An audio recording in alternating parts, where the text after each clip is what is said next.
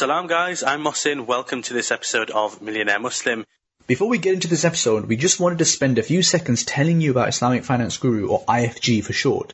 Mohsin and I co-founded IFG in 2015 because we couldn't find content about personal finance and Islamic finance for Muslims like you and I. Nowadays, alhamdulillah, we reach an audience of hundreds of thousands and our goal is to keep providing great content to help you guys. So if you're looking for halal investments and Islamic mortgages or startup funding, check us out at IslamicFinanceGuru.com. And if you want to get in touch with us directly, you can get me on Mohsin at IslamicFinanceGuru.com and you can get Ibrahim on Ibrahim at IslamicFinanceGuru.com. Enjoy the episode. Looking for a different approach to money? Meet Gatehouse Bank a Sharia compliant UK bank built for the modern world. We help home buyers to purchase or refinance their home, provide buy to let funding for landlords, and offer award winning savings accounts. Wherever you're going, get there a different way. Get there with Gatehouse. To find out more, visit gatehousebank.com.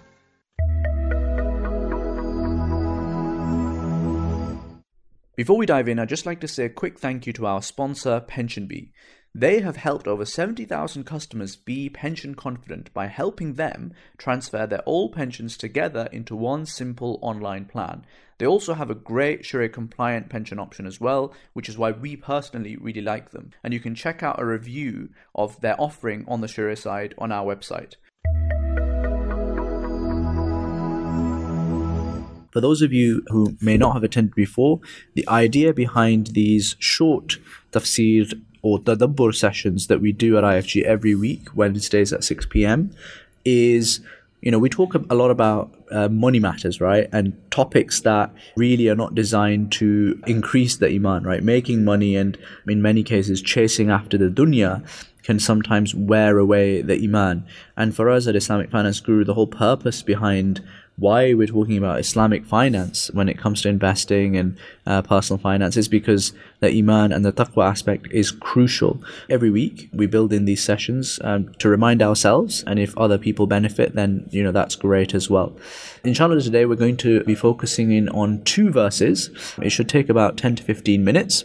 Uh, so without further ado, the verses are in Surah Nisa. Allah subhanahu wa ta'ala says, بَعْدَ أَعُوذُ بِاللَّهِ مِنَ الشَّيْطَانِ الرَّجِيمِ تلك حدود الله ومن يطع الله ورسوله يدخله جنات تجري من تحتها الانهار جنات تجري من تحتها الانهار خالدين فيها وذلك الفوز العظيم. ومن يعص الله ورسوله ويتعد حدوده يدخله نارا خالدا فيها وله عذاب مهين. Allah subhanahu wa ta'ala, He says, these entitlements, by the way, this is the verses that are coming after all of the verses on inheritance. So there's quite a dense tract uh, in Surah Nisa talking about inheritance. For those of you who have memorized or Hufad, you know that it's quite tricky because there's lots of mutashabihat going on. You know, the mother's getting something in some context, the daughter's getting something else. It's quite a tricky uh, passage. And then after all of that, Allah subhanahu wa ta'ala says, These entitlements are the limits set by Allah. Whoever obeys Allah and His Messenger will be admitted into gardens under which rivers flow to stay there forever. That is the ultimate triumph. And then Allah subhanahu wa ta'ala he says, But whoever disobeys Allah and His Messenger and exceeds their limits will be cast into hell to stay there forever. And they will suffer a humiliating punishment.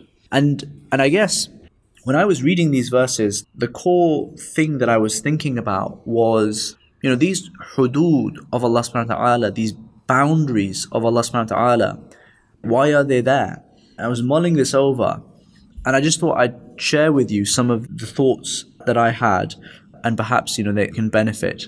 And inshallah, I'd love to hear your thoughts as well, perhaps in in the comments or afterwards as well. The first observation I had was that the boundaries of Allah subhanahu wa ta'ala are set by Allah subhanahu wa ta'ala, the person, the entity, the being, the creator that created us.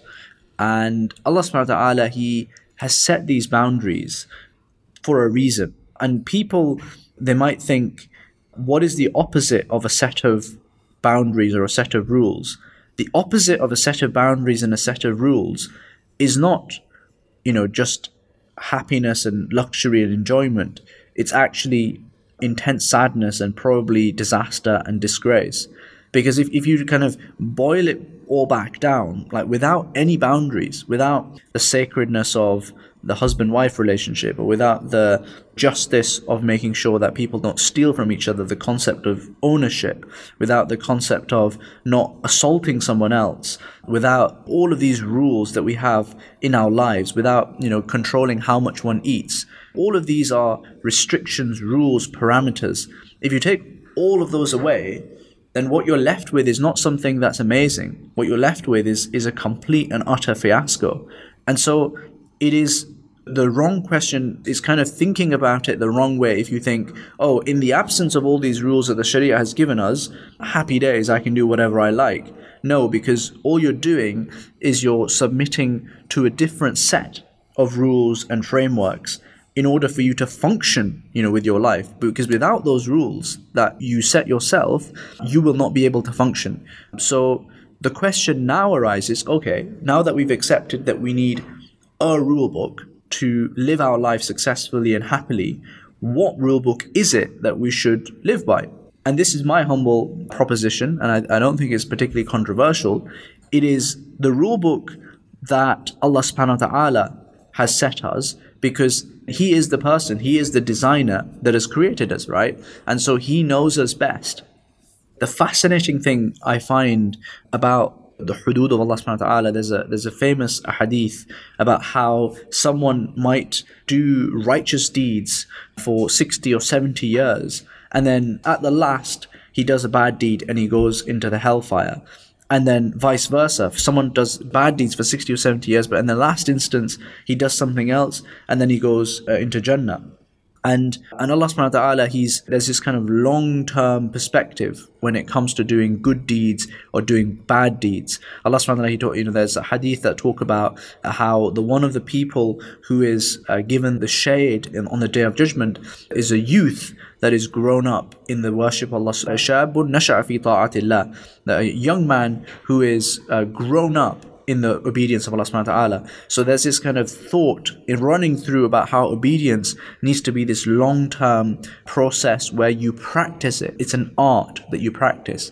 And it's an art that physically trains your flesh to become subservient to Allah subhanahu wa ta'ala. It's not just kind of making sure that you're following the rules. It's actually about training your physical body to make sure that you are becoming the best being that you can be. Because Allah subhanahu wa ta'ala, the rules are not like a mental thing, they're not a spiritual thing, they're not a physical thing, they are all of those things in one.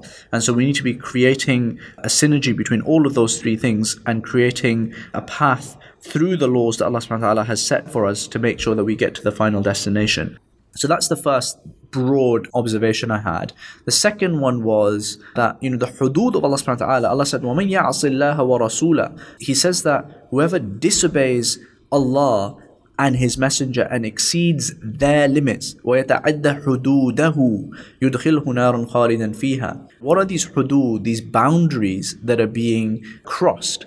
The first is, as I said previously, right, there are personal boundaries that are damaging and harmful for us if we don't actually adhere to them. And if we cross those, then that's a big problem because that will be bad for us. So these are the first kinds of boundaries.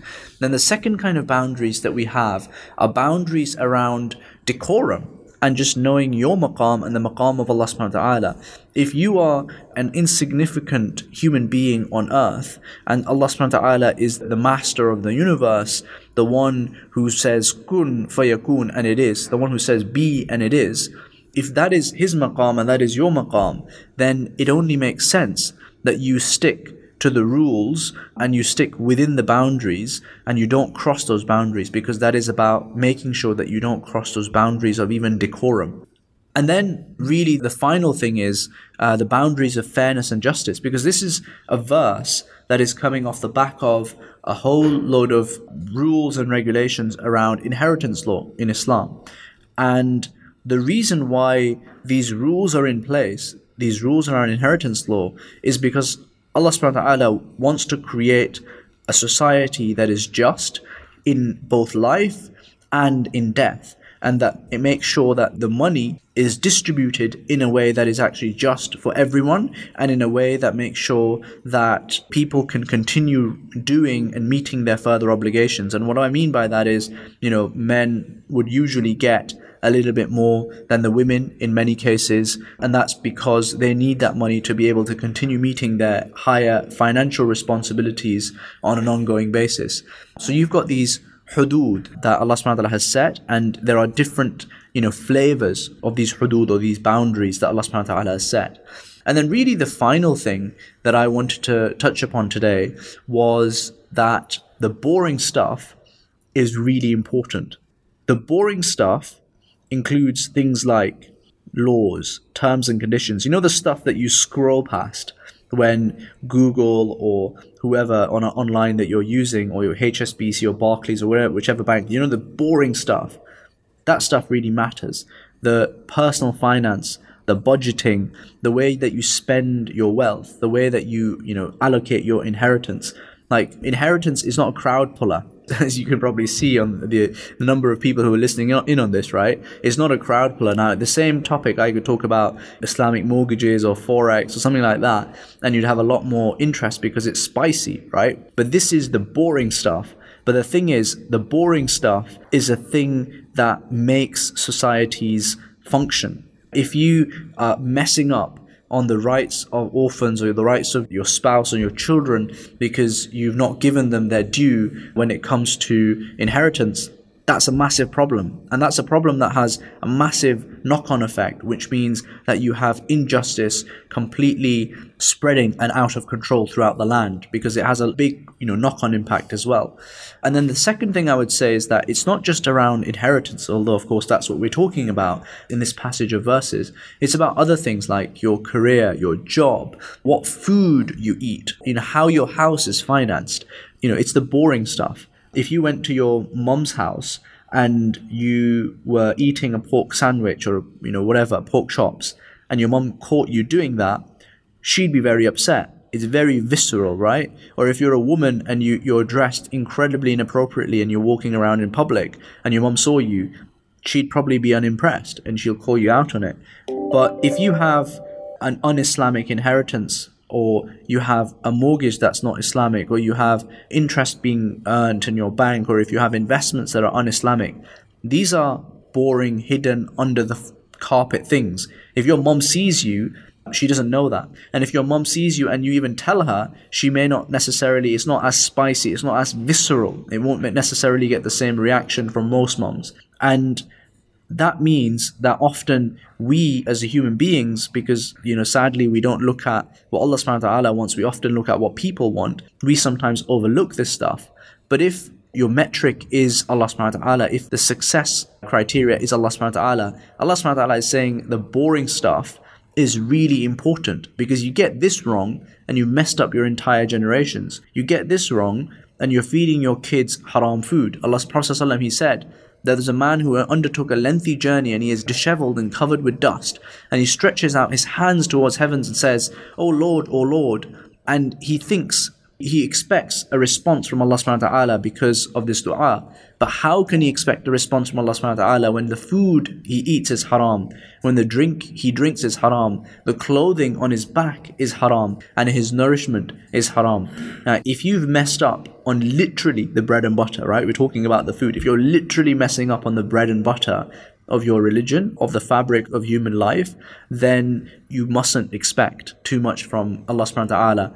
And these are the hudud of Allah subhanahu wa ta'ala that Allah subhanahu wa ta'ala has set.